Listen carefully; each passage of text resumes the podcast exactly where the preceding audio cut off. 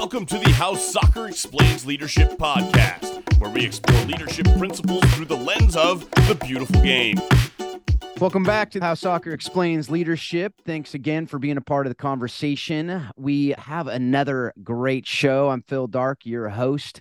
Got Paul Jobson here with me, and we also have another Paul with us today. We got Paul McVeigh. We're here the morning of the semifinal of the World Cup, a World Cup where I will say I picked very, very few right things. I'm not going to lie. So, Paul, I think we went back to that list that we put together at the beginning of that World Cup. It would not be very close to what we're seeing in this semi. But when this airs, semis are going to be over. So um, you're going to be saying, man, you guys got it wrong again, or man, you guys are brilliant. One of those two probably won't be the latter, even if we get the picks right. But Paul, how you doing, man? How have you enjoyed this cup? Oh man, it's been awesome, and I think that I think the fact that we didn't pick it correctly means it's been a great World Cup. I mean, I love the surprises. I love the yeah. back and forth. I love the fact that we're about to, you know, we're about to you know, watch the first African nation in a semifinal this year, and just it's been so much fun to watch. I love I love the fact that you just don't know what's what's coming. So for me, that's been fun. I'm I'm looking forward to when we get to the end to look back and see how badly we we pro- we projected this tournament to be. And it's going to be a little confusing today, Paul, because I mean Phil and Paul, because yeah. there are two Pauls on the call. Right. So we will we'll decipher what that is, but we'll we'll know that from here on out, most of the questions are going to be for Paul McVeigh, our guest, That's right. for me. So I think we'll sort that out. But excited to get on here with with Paul and get talking here about about this conversation. So excited Absolutely. today. We'll talk more about World Cup. I mean, I'm sure we'll spatter it in today, but we'll talk more about that in our our post or our, actually our halftime show for this season, which will likely be a World Cup review show as well. But we do today have Paul McVeigh. Paul played uh, many years in the Premier League, has been actually got his master's in psychology as well. And from what I'm reading, the first Premier League player to do that. But Paul, correct me if I'm wrong on that. But Paul, how are you doing today, man? Yeah, I'm embarrassingly well. Thanks very much for having me, guys. And I, and I was just thinking that as I was about to dive in mm. with the answer of the first question you asked, and I was like, oh, that's for Paul Jobson. All let you guys talk first of all, and then I'm sure we'll get on to my stuff later. Yeah, we had we had another Phil on at some point too. So it, you know, we we we figure it out. We figure it out. We we will make this work. So Paul McVeigh, we always like to start with just briefly sharing your story. I, I kind of teased it a little bit there, but really how you developed your passion for for football, how you developed your passion for sport and performance psychology that you're doing today. Yeah, it's uh, well, how long have we got? Because it's it's a pretty long story. Uh, unfortunately, even though I I I do look like a 14 year old, but I've been in this elite performance environment for 30 years now. So it was it was whenever I left Belfast in Ireland at the age of 16, and, and I was very very fortunate to go and join Tottenham Hotspur over over in England, and and for me that was just such a such a huge life event to be able to you know leave your family and friends behind and and I probably didn't realize at the time of just how significant that would be and probably why my my mum was in in tears and uncontrollable sobbing mm. because she just knew I was never going to be coming home again and, and leaving at the tender age of 16. But as a 16 year old kid, I don't know what you guys were like, but all I wanted to do was play football. I just wanted to play professionally. I just wanted to be in that environment all the time. And so the first opportunity I was I was grabbing him with both hands. And, and and it was really fascinating. And I suppose this is good because this this next part of the story goes will probably resonate well with anyone who's listening across the US because my first day at Tottenham Hotspur I was very fortunate to train and play alongside a guy called Jurgen Klinsmann. Mm. and it was because Spurs had just signed him after the the World Cup. They'd just been in the USA and in 94 and Spurs signed him and I remember just training next to this guy, and he was obviously already a World Cup winner at the time. He was an absolute global superstar and and incredibly humble as well, which was which was fascinating for me to have this perception of what World Cup winners could be like and realizing how modest he was and and to be able to train with him on my first day. Probably for most of the guys, they were you know delighted. They were you know so energized and, and so happy to be with him.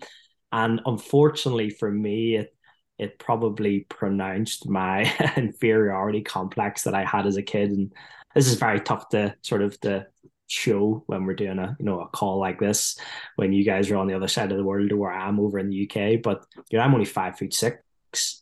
So I always probably had that inferiority complex that I was always too small. I had lots of players, managers tell me I was too small. I could, you know, competing against other teenagers.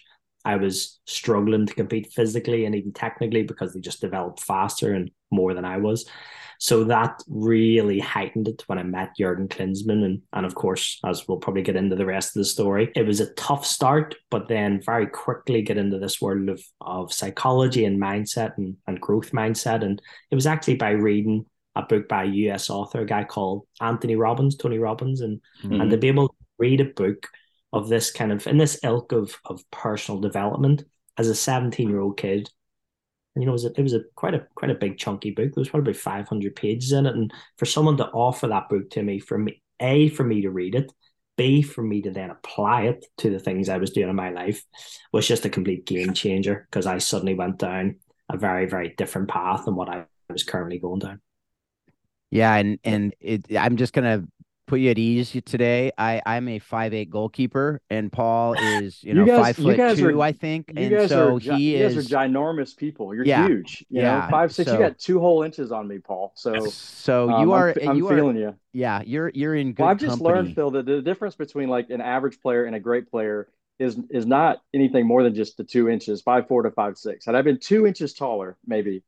You know, and you know, and, and I was two inches too tall and that I'm I'm seeing that, and so I'm just a giant on this conversation. So I feel I feel pretty good right now. I'm not. Paul, he's not going to want to get off ever. this call because he this feels is, really amazing. right now. It's this is not going very well as as we get started, Paul. But but Paul, I think I mean I, I, I love that. I love hearing people's stories, and I think you know this as well as anybody, and the people that listen to this show hear this week in and week out how different everybody's story is when it comes to the game of football and our paths are all so different. I think that could be a really encouraging thing to young people when they just see, you know, in social media one thing after the other that it looks very very similar, right? Time in and time out, but to know that everybody's story is different and you kind of have to make your own story and, and follow follow whatever path that you know God has before you or whatever that may be. So I appreciate the things you share and some great things that I know we'll dive more into and you maybe hit a little bit of it, but in your in your let's dive into your playing career a little bit. What, what were some defining moments as a player that have really maybe directed your path now in the in the business world? What what are some of those things maybe that as you look back kind of stand out as defining moments as a as a player?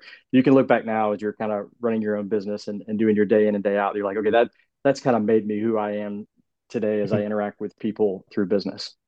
Yeah, it's really interesting you asked that because even last week I was delivering a a keynote speech to one of our one of our corporate clients as part of, of part of these kind of longer term leadership programs that we deliver and and the whole subject of failure came up in the in the conversation mm. and essentially i was we were trying to tease out from them you know kind of what things do you want and what don't you want and in, the don't wants list came up that you know that they didn't really want failure or, or setbacks and and I was just started questioning and I was like, well, why don't you want failure? Why don't you want setbacks? And they're like, well, no, who, who enjoys them, and you know, nobody likes that stuff. And I said, yeah, but how many opportunities are there for you to grow whenever these things happen? And and if this is the, I suppose, the challenge that most people have, because you know, I don't think anyone sets out to fail, or no one sets out to come across these real obstacles in the road. But even if you look at how if a team plays or an individual plays on a on a weekend and they either play well or they win the match or they score or whatever they want to do. Afterwards, there's probably way less analysis or introspection of, of, of how you've done versus the same individual, the same team who go out, have a really terrible performance, don't score the goal, don't win the game, or don't win the competition, or whatever it is, and just how much they'll then analyze, start looking inwardly, start probably blaming themselves all of the things that that probably you do start learning from and, and these opportunities. So that was probably going back to when I talk about this book and why it was such a game changer. And I suppose it introduced me to this whole concept of reframing and this psychological technique of, you know, it's it's never actually what happens that's that's important to you. You know, there's there's if I was if I'm gonna give you the highlights of my career, you know, I'd probably say well, very fortunate to play nearly 20 years as a professional in the English leagues. I was, you know, played internationally against the best teams in the world, Spain, Italy, France, Germany, you know, just so fortunate. Won championships. We played at Wembley. We, you know, did all of these incredible things. And that's great because that's one angle of how you look at this sort of career.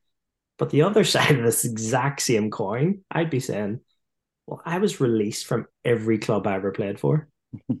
and no coach ever paid one pound, one dollar, one cent for me in my entire career. So how does that all end up into the same, you know, mishmash of a 20 year professional footballing career? And and it, and it, unfortunately it is. That's that's just the way it goes. You have so many highs and lows, so many ups and downs. But actually, to answer your question, it was the learnings, it was the the frustration, the anger, you know, getting really paid off just because of a certain coach or another coach or another manager said, I just don't think you're good enough to play in this league or at this level. And it just gave me more and more hurt and anger, but also more and more motivation and resilience to be able to prove them wrong and also to prove me right. Because as much as I had an inferiority complex, when I met Jurgen Klinsmann, whenever I was 16 on my first day at Tottenham Hotspur, by 19, and as the story progressed, one of the players who came through the youth team with me ended up made his debut against Manchester United in that kind of amazing team of, you know, David Beckham and Roy Keane and Paul Scholes and all these outstanding players that Manchester United had in the late 90s. My team, my youth team player who came through the same same level of me, played against Manchester United in the Premier League, live on TV, scored against them, and in the exact same moment, I suddenly shifted or switched the belief that I didn't think I was capable of doing it, but because he did it, then so could I. And three months later, I'd made my Premier League debut and scored on my home Premier League debut. And, and that for me was just such a massive change and shift in what's possible. Yeah, that's that's awesome. I, I think there's just going back to kind of what you were saying at the beginning of that. How many people avoid failure? You know, they they they work so hard not to fail that they almost probably don't reach their potential, right? Because they've avoided the the failures that are going to make them eventually stronger in whatever it is that they're they're going to do. And I, I know coaching, you know, being in the college game for 17 years, you know, so many kids trying to avoid that failure moment that they just want to jump on to the the next thing. The grass is always greener somewhere else instead of sticking through something and maybe failing a little bit and maybe becoming stronger on the other side of it like you're saying i think we're missing some of those some of those moments so I uh, appreciate your your your valuable lesson that we can learn kind of learn through your experiences at a really really high level yeah, I love that you kind of hit the flip side of what people will look at. They look at the resume and go, oh, "That's amazing," you know, and it is, right? I mean, you had, as you said, you're extremely fortunate, got to do what a lot of people don't get to do. A lot of people strive for. I know my 11 year old, that's, that's his dream, you know, is to play at the levels you got to play at. And, and, you know, and who knows, you know, it, it happened for you. It could happen, you know, you just, you just gotta to see what, uh, what, what, what that plan is. But the other side of it, you know, you let go.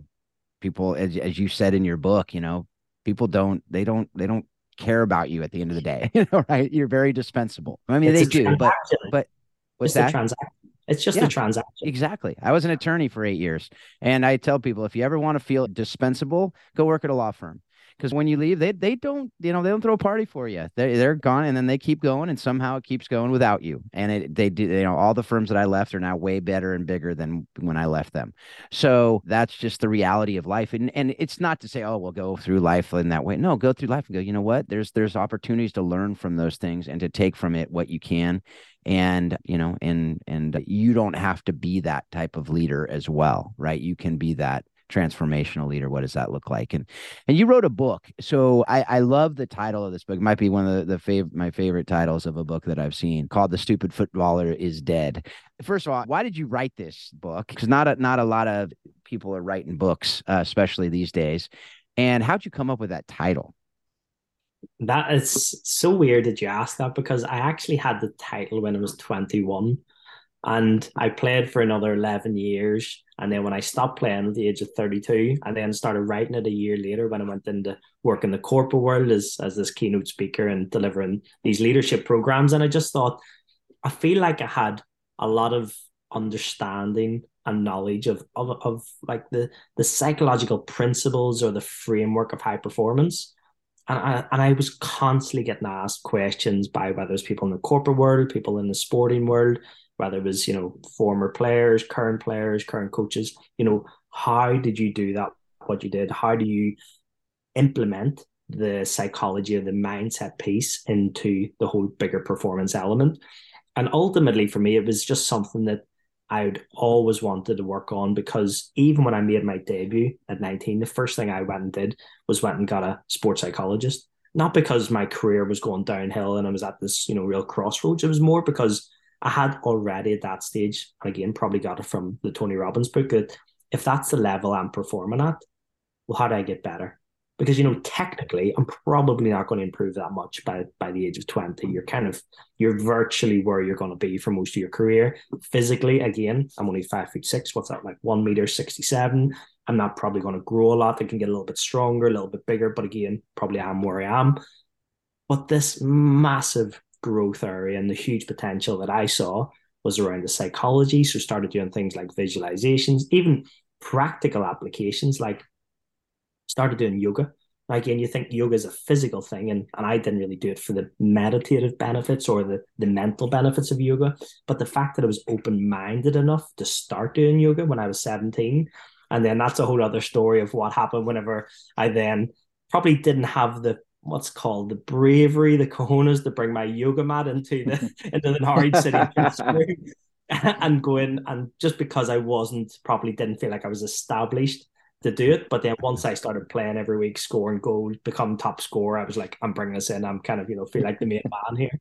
And then what happened on my first day of bringing the yoga mat in, doing my yoga in the side of the room next to the physio room, I was getting so much abuse, mental abuse, you know, verbal, physical things flying at me. But again, I was like, this is so weird. I'm just doing a little bit of yoga, and everyone else, because they'd never seen it before, was giving me dogs abuse. But of course, I went out training, came back in, and of course, they cut my yoga mat up into a hundred little pieces. Oh, I'm like, right, that's it. I'm, you know, as you'll get to know me, you know, I'm, I'm a stubborn little guy. So I'm like, right, off to get another one, bought another one, brought in the next day. Same thing happened, loads of abuse before training, tried to hide the yoga mat this time. And then whenever I went back in after training, they literally set it on fire. This big bin and set on. I'm like, right, you're not to beat me. So then the third day, I went got my third yoga mat, same thing, abuse. When they training came back, they brought it into the car park and there was cars. They were doing skids and donuts and everything on. I'm like, oh my god. By the fourth day, I finally, they just got bored, you know, Neanderthals, they just got bored, couldn't be bothered picking on me anymore. Until eventually, what do you think happened? After they started doing yoga. Five or six weeks, suddenly one of the guys just poked his head around the door and was like, Marka, what are you doing? And I went, I'm just doing some stretching. It's not it's yeah. not rocket yeah. science. and they're like, but we're going to do that in the warm up. And I said, yeah, but I feel like if I do this here, by the time I get out to the training field, then I will be 100% ready to go rather than 80% and warm up to get the 100%. It's like, all right. And of course, you can imagine where the rest of the story is within three, four months. Had about five or six of them doing yoga with me every morning. And the only thing I can say to this is not because, you know, I wanted to be this kind of person to be different. It was just because it benefited me. And that's why I love this whole psychology piece. I'm the one that gets the benefits from it. I'm the one that whenever mm-hmm. I left football after nearly 20 years had one muscle injury. Now, is that a coincidence? Is it because I did the yoga? Who knows? But all I know is I benefited from it. And even whenever I came out of professional football, I then had this what could have been a really tricky transition out of professional sport into doing something else. And for me, it was virtually seamless. And for nearly 15 years, I've now been doing this other world of, as I say, you know, delivering lots of performance psychology for kind of multinationals and big companies like Microsoft and Cisco and KPMG and Deutsche Bank and everyone else. And just because I love this subject, I'm passionate about it. You can imagine being Irish, you know, pretty good at talking, but actually being able to share this high performance framework that people in the corporate world don't normally come across. But actually, let's be honest, guys, in the sports world, most people don't do very little about.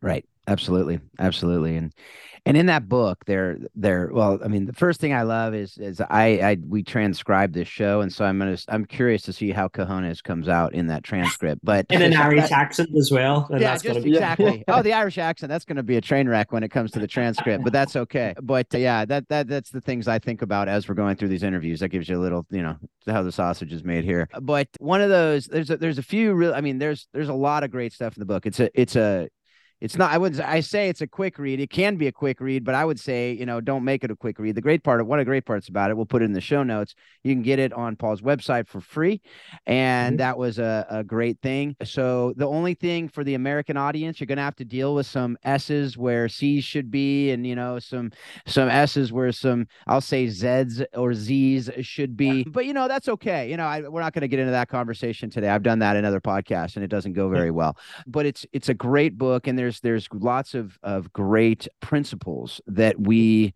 as business people, we as players, we as coaches, basically any human need to be able to to learn. And it really goes along the theme of the show, which is how are these principles from the game, from elite performance, from sports, and particularly football in this case, how does it translate to our life? How does it translate to the different things we're doing? And so there's a couple of those principles I do want to touch on today, but I want to make sure people know it's not just these couple. It's there's a, there's more to this. And definitely go grab that book. Definitely read the book. Definitely reach out to Paul if you have any questions about it. But the first one is this idea of think about thinking and can you just talk about that and you know maybe give a, a player you played with or an example of that that you can you can you can help the audience understand what you mean by that? Well, I suppose the the it just goes back to the end of what I just finished off with at the end of my answer of how many people are working on their mindset, how many people are working on their psychology or or or attitudes and and ultimately this is just this is just how we think and, and because the majority of the time that I spent as a professional athlete, all of our, let's say, our training was either technical or physical. And I'm thinking, right, I get that because we all need to be a certain level technically and physically. You need to be, you know, one of the best athletes in the world just to compete at that level. But actually, just to get into the door, just to get into the locker room, you need to be at that level. So once we're all at a certain level, what's then the greatest difference between players? And in my experience, it always came back down to their thinking, their way of thinking, their approach, their attitude, how they turned up every day, how they get over setbacks, how they dealt with getting dropped, how they dealt with missing a big chance in the last minute of the game, how they dealt with walking out in front of 2,000 people who might have been watching one day because there's hardly anyone there and you can't feel like you can perform versus walking in front of 75,000 people at Old Trafford and not being able to deal with that. So the only place that this happens or or needs to be worked on is in people's heads. And if I were to ask, I'm not making this into a session, guys, but if if you two as a as a very small sample size, if I were to say, but how much of your time do you consciously dedicate to improving the mental side of your performance? Well, if you're anything like the players that I've worked with in the Premier League over the past, whether it's the corporate audiences that I work with, if I'm in front of 25 Premier League players, maybe at a push, maybe two of them will say that they consciously dedicate time to improving their mental performance. And if in front of a room full of a thousand people, 500, 100 people, if we take it as a percentage, it's normally about 3%. People put their hands up and say, Yeah, Paul, I'm working on that, whether it's, you know, I set goals for myself. I'm constantly writing down, reviewing, or I'll or I'll have affirmations, or I'll do vision boards, or I'll listen to pod, whatever it is it's just such a tiny percentage. And it just shocks me because I think that the amount of benefit that I've seen in my life. That's right, let me rephrase that. I made a decision a long, long time ago, probably in my early 20s, that the only thing I ever needed to work on in my life was my mindset, my psychology, my way of thinking, my attitude my thought processes because if I get that right, every single other aspect of my life falls into place. That will dictate my career, it will dictate my relationships, it'll dictate my finances, it'll be my health and fitness, it'll be my self esteem, my self belief of what I'm capable of, my self worth is all dictated to by how I think. And whenever you kind of lay it down in front of people like that and say, So, how much are you doing? Most people go zero, very little. It's not for me to judge people because I'm in no position and nor should I be judging anyone else, but more of an observation that, like, look how well for some people life is already going. And imagine if you added this, which is probably the most important part of life, in on top of what you're already doing. You see why some people's potential just suddenly gets reached once they add in. For me, this is the most important aspect of the conversation. Yeah, absolutely. And you know, one of the things you say in that chapter that I love, it's it's a book. It's you know, I I, I first read it in the book "Switch on Your Brain" by Caroline Leaf, and she said, you know, we can't control our circumstances, but we can control how we react to our circumstances. And I think that that is so much of this is that idea of you know, are you prepared for that? Are you prepared to know how to react to those failures, to the adversity, to the issues, to the successes? because mm-hmm. uh, you know how you handle success is also something you know are you puffing up or are you saying okay this is just one little mountain or hilltop um yeah. and it's probably gonna you know there's there's gonna be there's gonna be failure there's gonna be adversity there's gonna be other things. So what does that look like? I, I, I love that part. Yeah i wish we had hours and hours to talk about this but we don't. So we're gonna move on to the the next uh the one uh, you know we'll we'll talk about this real quick too.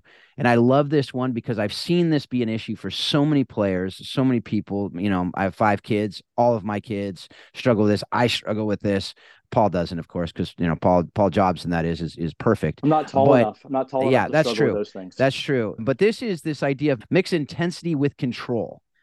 Can you talk about this very important thing and i think particularly for athletes at higher levels? This is a hard one.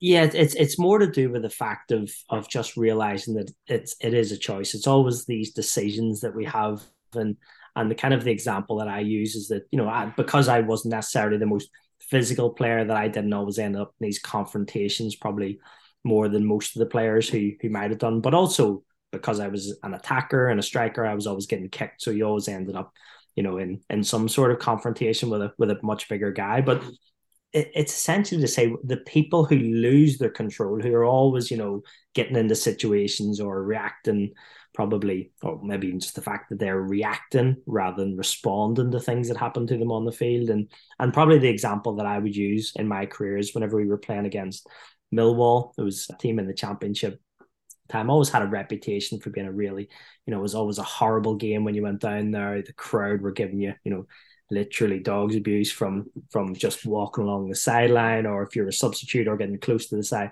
And I remember just one tackle I had with a certain midfielder who went on to do very well for himself. I won't name him, but just because it doesn't sound very good from his part. But essentially we both went in for a massive, you know, 50-50 tackle. We both were like committed. We were going for it. Both went in, try to do what we needed to do. We both hit each other, get up, and as we were about kind of like the the go away and sort of as the ball skidded out the other side of the field.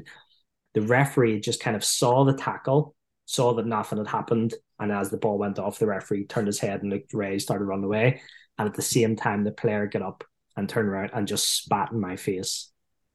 Now, for probably 99% of people on a field, you know that's the lowest of the low that's the sort of the almost the permission that people can have to turn around and punch in the face or to you know stud him in the leg or whatever you wanted to do just react negatively. And i remember just as he did that and i remember just very quickly to the corner of the eye i could see the referee just give a quick look back. And of course he didn't see him spitting at me but he would have seen me punching the guy. And i with all my might and with all my little five foot six frame, I wanted to destroy him at that stage. But because it was a decision, because I was able to control that intensity with the emotional self control of everything my body said, I should react in a way, but instead I responded because I knew that if I had have gone the other way, I would have got sent off. We probably would have lost the game, and the guy would have got one up on me. And that's that difference of just realizing that when you have the ability to choose in all these situations, that it's not necessarily just red mist comes down, someone tackled you, and you have to re- react in a way that's not going to benefit you or your team. There is a choice. Yeah. Always found as a as a smaller player that always meant a little bit more to those guys. If they came after you and you did nothing, that almost made them more mad anyway. You know, as, as much as you wanted to to punch them or cleat them or whatever it was, they almost yeah. made them more mad that you didn't react at all. Uh, when I figured that out, I realized, okay, I think I got him right where I want him. But you're right; you have to, you still have to make that decision, right? You still have to make that decision every time that that yeah. you're not going to get aggravated. and that's what I had to do. I felt like I always had to outsmart my opponents, you know, because again, yeah. technically I wasn't the best player in the team. I was obviously wasn't the worst. I was just somewhere in the middle. Again, all the physical element, you know, I was generally quite fast over five or 10 yards, but once over 20, 30 yards, bigger guys were out outrunning me. So I always felt I had to try and outsmart my opponent to get the advantage. And even if that was me outsmarting them by saying things to them, you know, just to try and put them off the game. Because as what you can do on, of course, when you're on the field, is you can say whatever you want. It might not be, you know, very sportsmanlike, but you can say what you want as long as you don't go over the line and as long as you don't end up physically hitting them. Then you can say it because if they react, then they'll get the red card, and you'll be getting a little smile as they walk off down the tunnel. And again, that's all part of the game. It's all like the yeah. competitive element and the gamesmanship of what it can you do to ensure that you win as long as you're staying within kind of the rules of the game. Yeah, there's so much. There's so much in there, and, and again, we probably could do five different episodes of podcasts, Phil, with Paul on different on these different topics. Mm-hmm. So we're mm-hmm. just touching the tip of the iceberg with. But one thing I want to talk to you a little bit, Paul, before we kind of start to wrap things up. Obviously, playing the game at, at the highest level and, and against and with some of the best players to ever play the game. Alongside that, who were some of the best leaders that you came across as as players? Players you played with, players you played against. Who, who are the best leaders that you came across? And, and what was it that made them great leaders that that that you think? I mean what, what was it that made them great leaders in, in your mind as as players? What yeah, sets them um, apart? um, very very very quickly i'll give you the kind of top levels playing with them in my debut team at tottenham hotspur. We had just some of the most incredible players. We had like teddy sheringham who won the treble with manchester united went on the star with england up front with alan shearer. And again speaking to him after he, was the star of the English team in the Euro 96 European Championships, you know, and going up to hit a penalty for his country in front of 90,000 and just realizing how calm he was and how he just took it all in stride. That for me was just another element of leadership. It's just like, it's just normal. This is what we do. You know, other people might struggle with this pressure, but for him, it was just like, it's just normal. It's fine. Through to the fact that we had Sol Campbell, as the centre half in our team, and he went on to become one of the invincibles with Arsenal, playing that team with Thierry Henry and Patrick Vieira and all the rest of those guys. And and Sol just had this complete inner confidence that I probably very have I ever seen it with anyone else? Maybe not, but definitely he was the first person that I just like. He didn't say a lot, very quiet, really introspective guy. But in terms of his ability to believe in himself and the confidence he just oozed and had around around the place for again just another element of how leadership shows up because there's so many different ways to to be a leader. All the way through to you know after the six years I had at Tottenham Hotspur and and by the time the manager told me to kind of move on find another club ironically because it was too small and I mm. went to the Norwich City and and I my first day training was with a guy called Craig Bellamy and Craig Bellamy was only 17. And then Craig Bellamy went on to play for Liverpool and Man City and West Ham and Black and just and just the most incredible player. But at 17, he was the leader within mm. that Norwich City first team because he was telling 32 year olds, he was telling people who had won FA Cups, he was telling all these senior professionals what they should be doing and the standards that needed to be set because he could see they weren't always attaining those. So there's such an array of of of characteristics and attributes that that actually contribute to a leader. And I suppose they're just some of the things that that I really loved, and then you try and apply them to yourself as well. Yeah, yeah. You're not not only do you have a a book out there and, and obviously traveling the world speaking to, to large organizations and companies and footballers and clubs around the world you also have a podcast right as well why did you start the uh, psychology of success podcast and what do you hope people are going to learn uh, learn from, yeah, from that as listeners? I was just really fascinated, and I still am. And I, and you know, I did I did the first season of it. I just wanted to try and understand why other people are successful. You know, I had a good idea of myself. I had a good idea of kind of the world of football and soccer, and and trying to just broaden it out into different sports.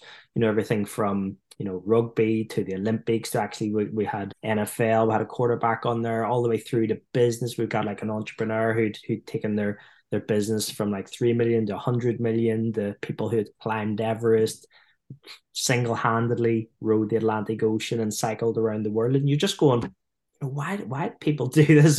you know, you wake up in the morning and you think, I might go for a 5k run today, or I might go for a little bike ride in the gym, or jump on the peloton or whatever you're doing he's thinking, might just go on and row the row the Atlantic Ocean.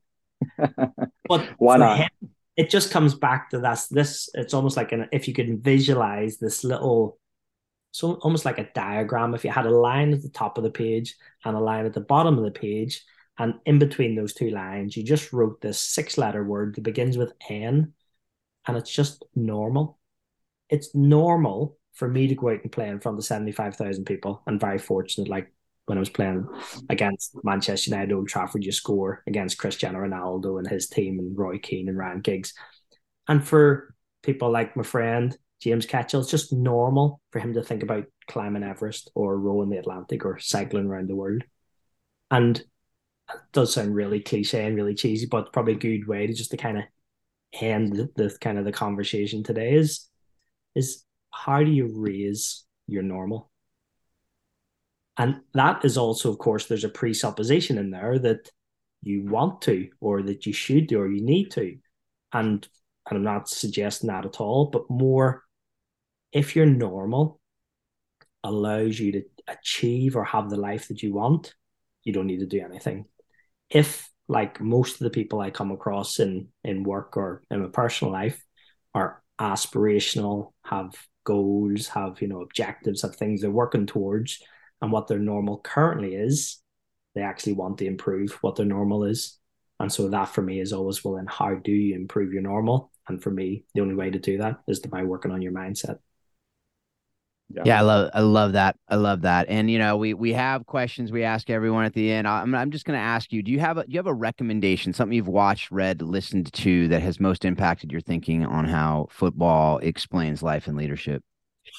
I wouldn't necessarily of, of how football explains life and leadership. I I listened to a podcast called the High Performance Podcast that I've got a couple of friends who who are the hosts of it. So one of the guys is a guy called Jake Humphrey, who's who's a, a TV presenter over here, does BT Sport and, and is just phenomenally successful in his TV career, and he has a has a film production business and everything. But the, that he's the host of the High Performance Podcast, and then there's also a psychology expert in there, a guy called Professor Damian Hughes, and Damian has you know written books about Barcelona and Manchester United and all these different amazing institutions. But Damian's you know just as you can imagine, as being a professor of psychology, very, very up to speed with the latest research. And between the two of them, they interview some of the most incredibly successful people across every industry on the planet. And so listening to those kind of people every day as I, you know, go and walk the dog or I'm commuting to work or whatever I'm listening to it, it just keeps coming back to the same things. There's no silver bullet. There's no quick wins. There's no, you know, mm-hmm. give me the magic formula. Tell me, tell me what I need to do. It's like, no, you just keep working, you keep improving, you keep getting over the setbacks, you keep doing the best that you have with the resources you have at your fingertips. You know, you keep challenging, you keep stepping outside your comfort zone. There's all of these same threads, no matter who they speak to, no matter what their background is.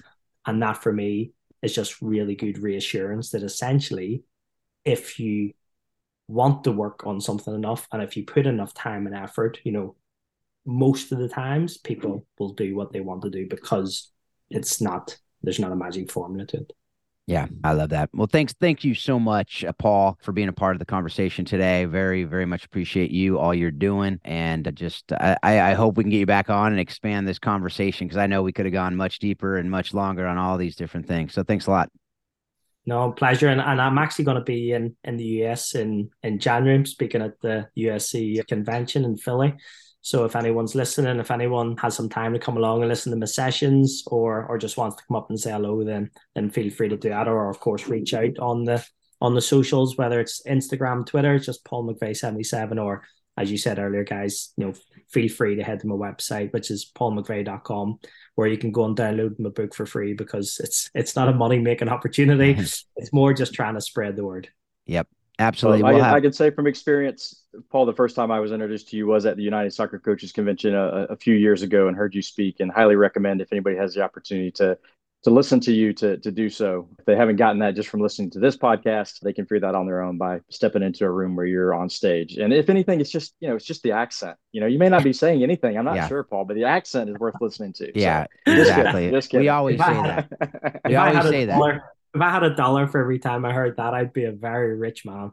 Yeah, you we, know, Paul, I don't get that being from Georgia, from South, no. you know, the Southern United States. I don't get that accent people like my accent as much. So you're, you're very blessed, man. Blessed. Never heard that. Paul and I, Paul Jobson and I, that is, have talked about taking accent lessons because we'd probably get, you know, more people listening to this. They think we're smarter, but you know, that we haven't done that yet. We haven't done that yet. But I, I you, too, uh, yeah, I was gonna, I was gonna mention that. I'm glad you did. We do have the United States Soccer, or I keep saying United States, United Soccer Coaches Convention coming up here. It is in the United States at in Philadelphia, but uh, yeah, I'll, I'll be there with Paul, and we will have that link in the in the in the show notes. And so, anything else you want to learn from this, that, will be in the show notes. Anything we talked about today, paulmcveigh.com. You can you can click, you can just go there right now, c v e i g h.com and uh, or you can go to the to the episode show notes for this and you'll get it there. So all kinds of other stuff there in the show notes you can check out. If you listen to this podcast you know we have some other things. Paul's doing more your way. We have coaching the bigger game as well. But uh, we will also hopefully see you january 11th through 15th in philadelphia at the united soccer coaches convention where you will be able to to hear paul speak on different things. I'll be speaking there as well with a panel on uh, disc and retaining your players so we got all that. But most importantly, with all this today, we hope that you're taking what you're learning today and, and using all of it to help you be a better uh, leader in all that you do, a better parent, a better spouse, a better friend, and continually remind yourself that in this case today, since we're talking to a man from Belfast, football explains life and leadership. Thanks a lot. Have a great couple weeks.